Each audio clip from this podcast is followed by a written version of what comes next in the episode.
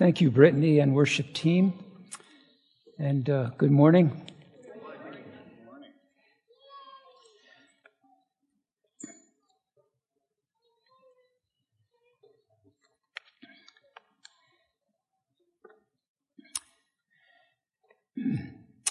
Life is full of surprises.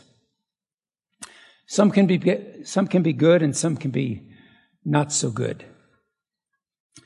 When reality, when what actually happens does not correspond to our expectations, we are surprised. And sometimes the results of that surprise can be fairly inconsequential. As, for example, when you may have planned a, a special family outing, a reunion on a particular Saturday, and the weather forecast all week long has been for sunny and pleasant and uh, seasonably warm temperatures. And uh, you're looking forward to it. And then it turns out at the very last minute that the whole event is rained out. Um, you're surprised. You're also disappointed. But in most cases, that's probably not ma- of major consequence in your life. But sometimes the consequences of a surprise can be life changing. Christian apologist Scott Klusendorf related an experience that he had while stranded in the Pittsburgh airport. He wrote, Have you ever watched that show, Cops? It's the one where they put a video camera in the squad car so you can see people get busted.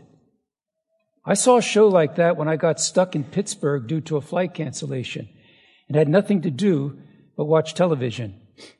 This particular episode featured the mass arrest of 500 people, all for outstanding warrants. That is, these people were previously arrested for breaking the law. They were given a court date to, to return for a hearing, but they refused to show up for their appointment with the judge. The local judge was tired of these lawbreakers skipping court dates, so he devised a plan. All 500 people were sent a mailer that read, Come claim your prize. It's worth $5,000. Well, many of these people came rushing down to a secluded warehouse to see what they'd won. They were euphoric, giving each other high fives and hugs. They were told to wait for their name to be called and then to proceed through the door on the right. There was only one problem. They had no idea who was actually waiting for them behind that door. One by one, names were called. People would excitedly dash through the door to claim their prize. And then came the shocker. Monty Hall and Bob Barker were not waiting behind those doors. Police officers with handcuffs were. Once the door shut behind the would be winner, he was promptly cuffed and sent to jail for the outstanding warrants. It was a brilliant sting operation. These people were nailed because they had no idea who was waiting for them. They had a surprise. When reality does not correspond to expectations, the results can sometimes be devastating, as in the case of this big sting. I've entitled my message this morning, The Worst Possible Surprise. It's based on the words of Jesus in the Sermon on the Mount in Matthew chapter 7. This may, in fact, be the scariest passage in the Bible. Please follow in your Bibles as I read Matthew 7, 13 through 27. And as you follow, be looking for that crisis point, that point where the reality does not correspond to the expectation, where the reality is different than what the person was expecting. Matthew chapter 7, beginning at verse 13. I'm reading from the New American Standard. Enter through the narrow gate. For the gate is wide and the way is broad that leads to destruction, and many are those who enter through it. For the gate is small and the way is narrow that leads to life, and there are few who find it. Beware of the false prophets who come to you in sheep's clothing, but inwardly are ravenous wolves. You will know them by their fruits. Grapes are not gathered from thorn bushes, nor figs from thistles, are they? So every good tree bears good fruit, but the bad tree bears bad fruit. A good tree cannot produce bad fruit, nor can a bad tree produce good fruit. Every tree that does not bear good fruit is cut down and thrown into the fire. So then, you will know them by their fruits. Not everyone who says to me, Lord, Lord, will enter the kingdom of heaven, but he who does the will of my Father who is in heaven will enter. And many will say to me on that day, Lord, Lord, did we not prophesy in your name? And in your name cast out demons? And in your name perform many miracles? And then I will declare to them, I never knew you. Depart from me, you who practice lawlessness. Therefore, everyone who hears these words of mine and acts on them may be compared to a, a, wise man who built his house on the rock. And the rain fell and the floods came and the winds blew and slammed against that house, and yet it did not fall, for it had been founded on the rock. Everyone who hears these words of mine and does not act on them will be like a foolish man who built his house on the sand. And the rain fell, and the floods came, and the winds blew and slammed against that house, and it fell, and great was its fall. Let's pray together. Father, we are thankful this morning that we have the privilege, the freedom of coming together in this place of worship, opening the Word of God and reading it meditating on it together. And Lord, we would ask that by your Holy Spirit that you would speak to us today. Lord, where we need to be comforted, comfort us. Where we need to be corrected, correct us. But Lord, speak to us, we pray.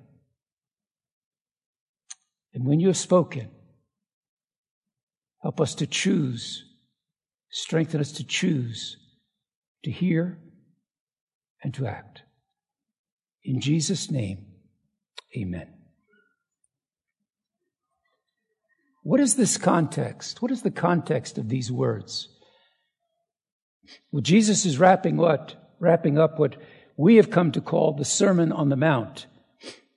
He's painted a scene of judgment, which he refers to in verse 22 as that day. He himself is the judge.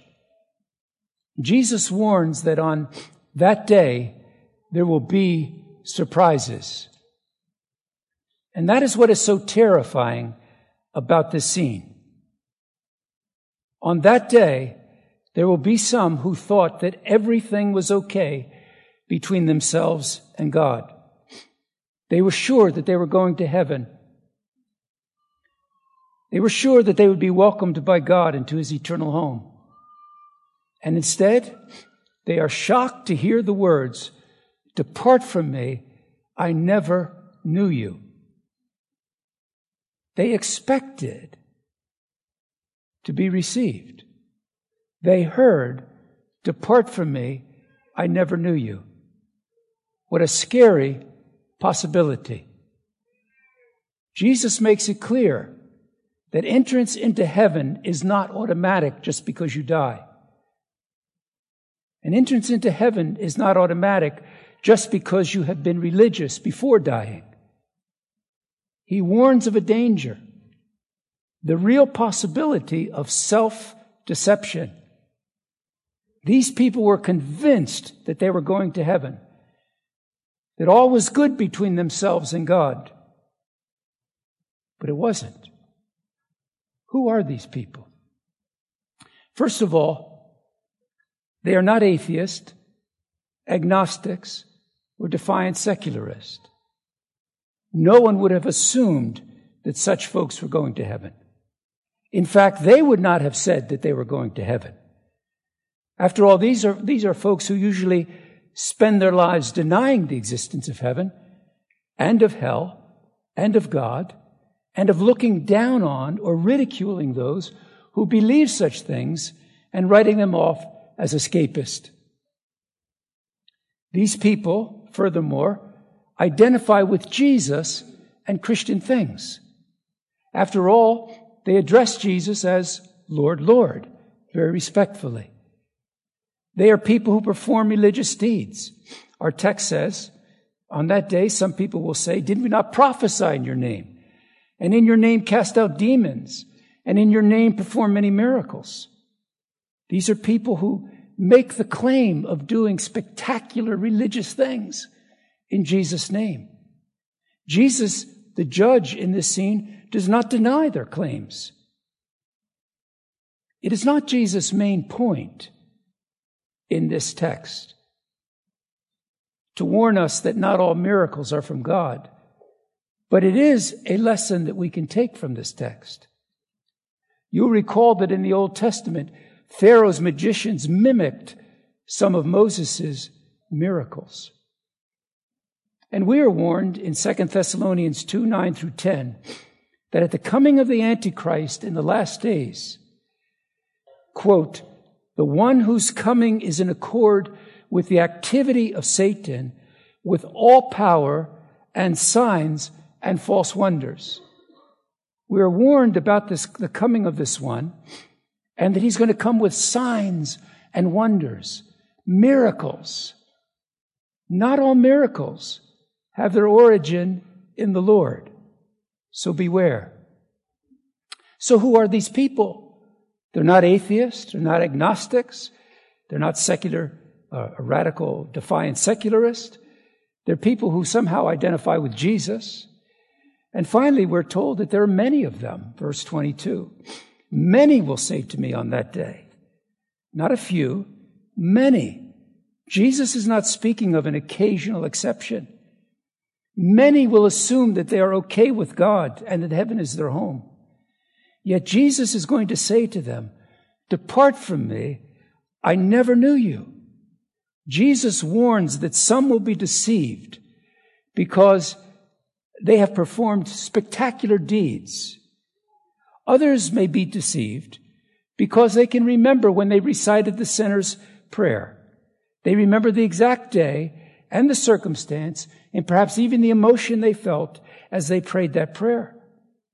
Others will trust the fact of their baptism or that they have worked hard or taught Sunday school for 25 years. These words of Jesus should trouble us. They ought to compel us to ask a very critical question. How do I know if I will be numbered among the many who are deceived? How do I know? Jesus answers that question for us in this text. And he answers with a very simple parable. He has just revealed the terrifying truth that will confront many on the day of judgment. And then he immediately follows that with the word, therefore. It is as Jesus said, because self-deception is a real possibility, and because judgment day awaits every single one of you, therefore listen very carefully to what I'm about to say. Let's read that parable again, beginning at verse 24. Jesus has just said, and then I will declare to them, I never knew you. Depart from me, you who practice lawlessness. Therefore, because I'm going to say that one day. Therefore, everyone who hears these words of mine and acts on them may be compared to a wise man who built his house on the rock. And the rain fell and the floods came and the winds blew and slammed against that house. And yet it did not fall for it had been founded on the rock. And everyone who hears these words of mine and does not act on them will be like a foolish man who built his house on the sand. And the rain fell and the floods came and the winds blew and slammed against that house and it fell and great was its fall.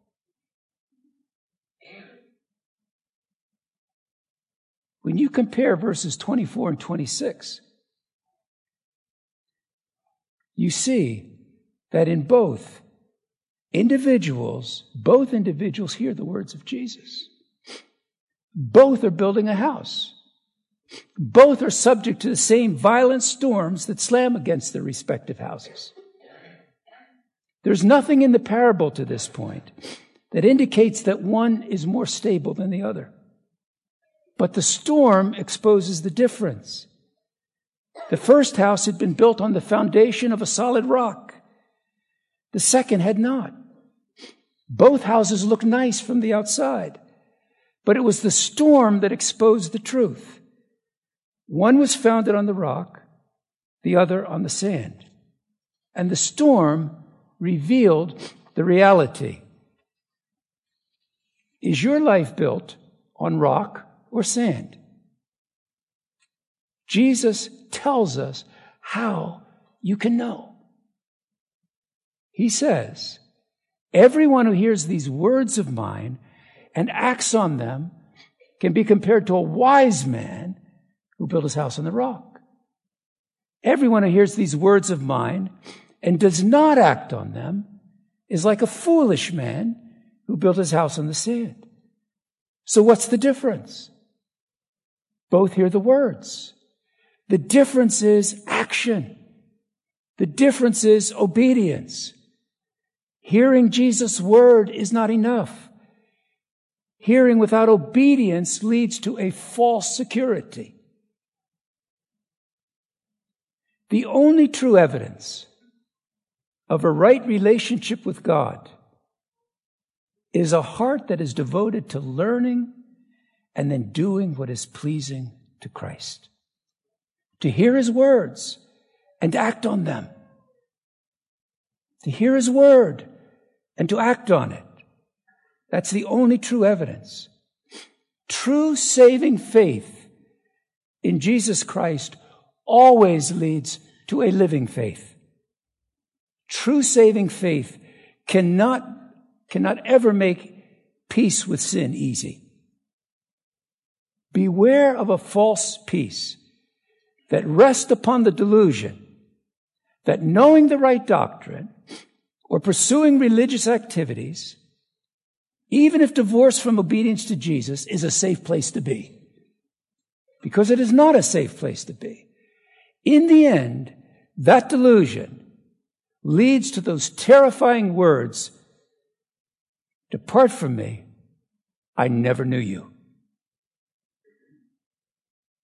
The difference was action and obedience.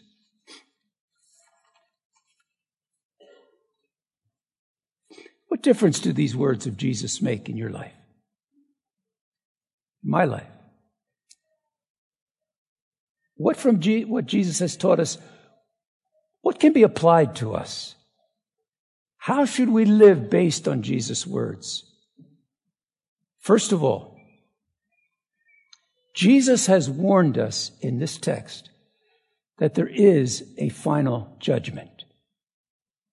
There is a final judgment. That day has been set and it is coming and nothing will stop it and no man will escape it. Consider the words in Acts 17, verses 30 through 31. Therefore, having overlooked the times of ignorance, God is now declaring to men that all people everywhere should repent. Now notice this. Because he has fixed a day in which he will judge the world in righteousness through a man whom he has appointed having furnished proof to all men by raising him from the dead. He has fixed a day in which he will judge the world. Brothers and sisters, that day is already fixed on God's calendar, and we are moving toward it. And we are seven days closer to it than we were at this time last week. Nothing will stop it. No man will escape it. And this world is on a collision course with its creator and its king. Jesus has warned us. We may read novels, we may see movies, And their producers are trying to tell us that we're on a collision course. We're on a collision course with an asteroid. We're on a collision course with, with global warming and with uh, terrible, terrible events that are going to be destructive of the earth and of human life. And we keep hearing about all these collision courses that we're on. But there's one collision course that has been fixed. Earth, humanity, is on a collision course with its creator. And Jesus reminds us of that in this text when he talks about that day, the day of judgment that is coming. Jesus has warned us. Do you believe him? What's the evidence that you believe him? What's the evidence in the way you think, the choices you make, the life you live? The Danish philosopher Soren Kierkegaard lived at the beginning of the 19th century, and he died at the age of 42. Kierkegaard told a parable in which he described his vision of the end of this present age. In his parable, he imagined a theater in which a variety show was playing. There were musical acts, dancers, magicians, comedians, acrobats, one amazing act after another. And each act received applause from the audience. And suddenly the show was interrupted as the theater manager stepped onto the stage. Speaking calmly, not wanting to panic his patrons, the manager said, Ladies and gentlemen, I regret to inform you that the theater is on fire. Please get up and move in an orderly fashion to the exits. There's plenty of time for you all to leave safely, so please do it at once. There's a moment of stunned silence. And then the audience breaks out in laughter and applause. The theater patrons believe it's an act. They think the manager is a comedian. No, no, no, you don't understand, the manager says. There's a fire and you must get up and leave the building immediately. The patrons laugh even more uproariously and they applaud and cheer even more loudly. The manager tries again to warn the people, but they will not believe him. And even when smoke and flames appear at the back of the stage, the audience thinks it's merely done for effect. The manager sees he can do no more. So he runs off the stage and out of the building. The audience, meanwhile, hoots and cheers and claps in appreciation of the manager's performance. Seconds later, the fire sweeps through the building, killing everyone inside.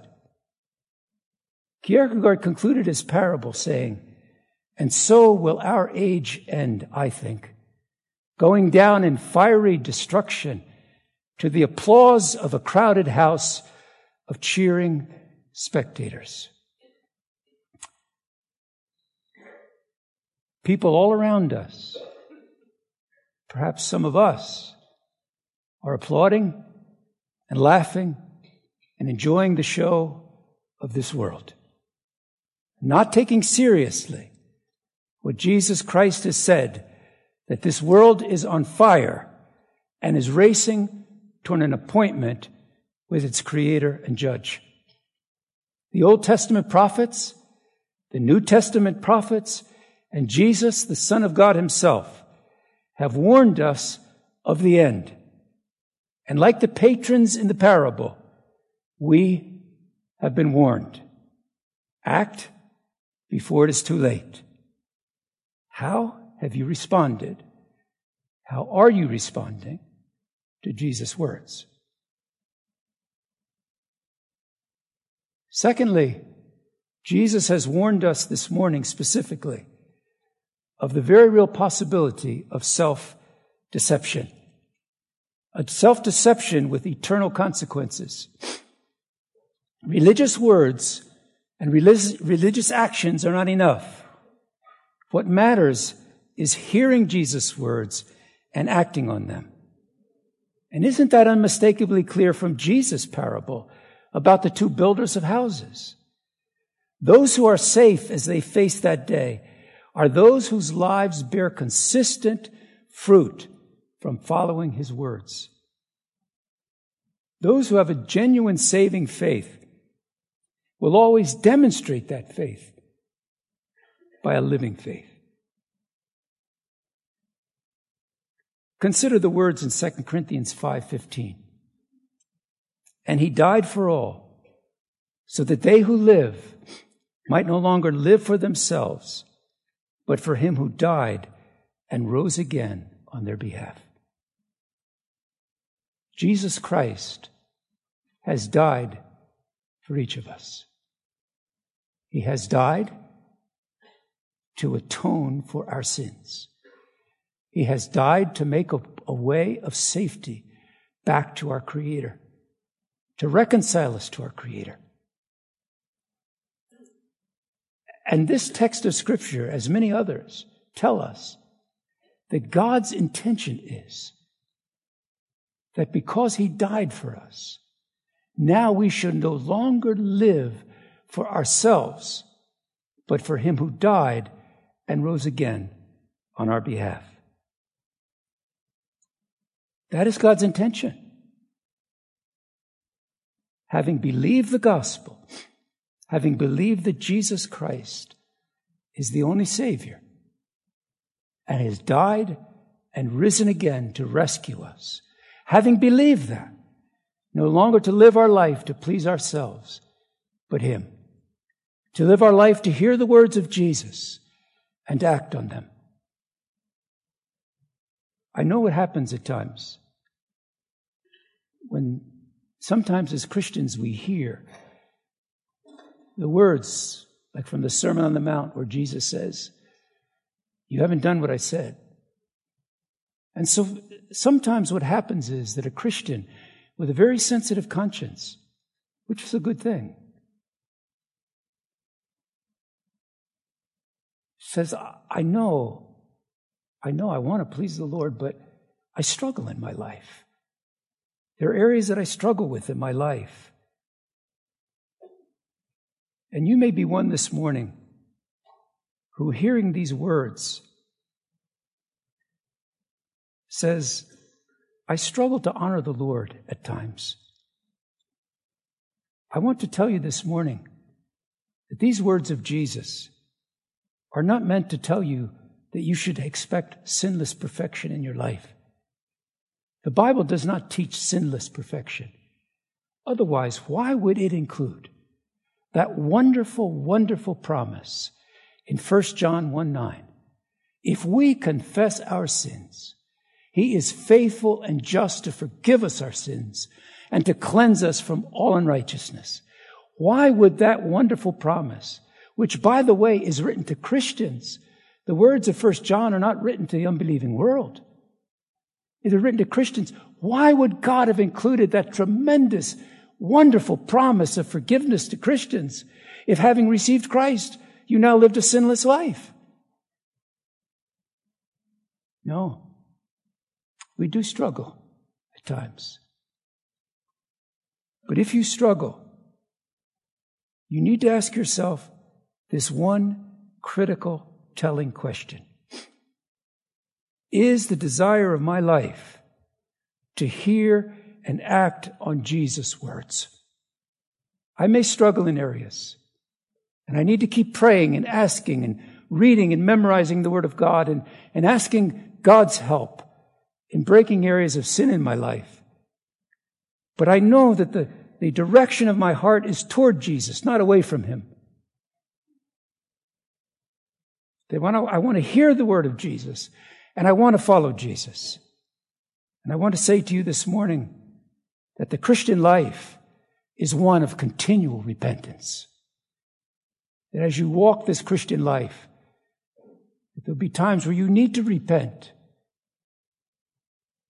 But the question is this Is the direction of your heart toward Jesus or away from Him? Even if you profess to be a Christian, is the direction of your heart toward Jesus or away from Him? And if it is toward Jesus and toward wanting to hear his word and act upon it and follow him, then you do not need to fear that day of judgment. There is a third application of this to our lives. A very familiar criticism of Jesus and of Christians comes when a prominent Christian is shown to be a hypocrite. The unbelieving world gloats and struts. The unbelieving world ridicules and taunts when a prominent Christian is exposed for blatant hypocrisy, whether by regular visits to prostitutes or embezzling funds or preying upon the desperate and the gullible. And some in the world try to justify their own unbelief by pointing to the hypocrisy of Christians. And the world taunts the church. What do you say to that Christian? Look at that prominent Christian. Look at the way they've lived. Look what they've done. What do you say to that? The church is full of hypocrites. Based on Jesus' words here, you know how to answer that question. You can answer like this I trust the words of Jesus. He says the day of judgment is coming, and many are in for the worst possible surprise. Their destiny is hell, not heaven. And no matter how many religious deeds they point to, or how passionately they profess to be followers of Christ, they will be exposed. You cannot hide behind them. You cannot hide behind Christians are hypocrites. And finally, this morning, based on Jesus' words, you know how, and I know how to live securely each day in a dangerous world that is openly defiant against God and His moral law. We need to acknowledge as Christians today that we live in scary times. The words of David Jeremiah ring true, and they're eerily prophetic. This is what Jeremiah said. For all of our efforts to preserve the soul of our nation, we are failing. We have crossed an invisible line, and the line is, the die is cast. The tipping point has been reached. And apart from a gracious intervention from God, this nation is not going back to the culture and values it held in the past. In other words, Roe versus Wade will never be overturned. The sanctity of marriage is a relic of the past and God will never again be welcome in our schools. For two centuries, American followers of Christ have been protected from persecution, but those days are over. As we move forward into the next decade, suffering will become the new normal for believers. In the midst of increasing moral chaos, in the midst of increasing rejection of Jesus Christ, and his eternal word, how shall we then live? Jesus has told us in these words, hasn't he? He's told us in these words, hear my words and act on them. Wonderfully simple. Not always easy, but wonderfully simple principle. Hear my words and act on them. And Jesus promised that your house will be built on a foundation that will withstand every storm that batters it. Whether that storm is cancer or some other difficult prognosis that you have to deal with, or injustice from employers or from the legal system, or from persecution for your faith, or the attacks of the enemy in your darkest hours. And finally, the storm of the judgment day itself. Jesus promises that your house will be built upon a rock that will not fall and will not fail in the midst of those storms. And how do you build that house? How do you build that house? Hear his word and act upon it. Simple truth Jesus taught us. In conclusion, this morning, consider the words of John 14, 21. Jesus said, He who has my commandments and keeps them is the one who loves me. And the one who loves me will be loved by my Father, and I will love him and will disclose myself to him. The same simple truth. Hear my word and act on it. And Jesus gives a wonderful promise to you.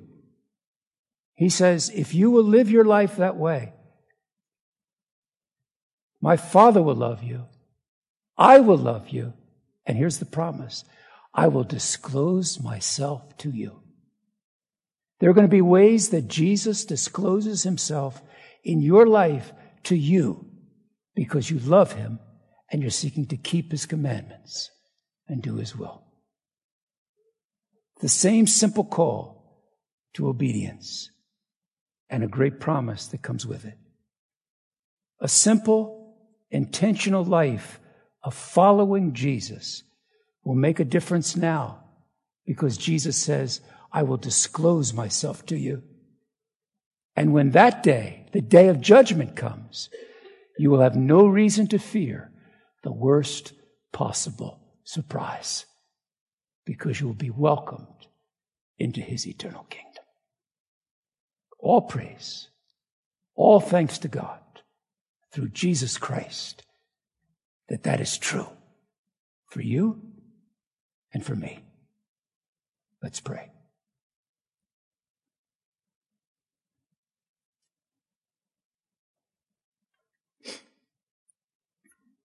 Father, thank you for these words of Jesus that we've considered today. And you have told us through Jesus, you have told us that what you're looking for in our lives is faith in Jesus as our Savior, our only hope of life, eternal life, our only hope of forgiveness and peace with you, our Creator. And you've told us that having accepted Jesus, you've told us how to live, read His Word, listen for His Word, and act on it. And thank you for the promise that when we do that, we are building our house upon a solid rock that won't fail. Thank you. And Lord, as we continue our worship, we give our tithes and offerings with thankful, grateful hearts. And we ask these things in Jesus' name. Amen.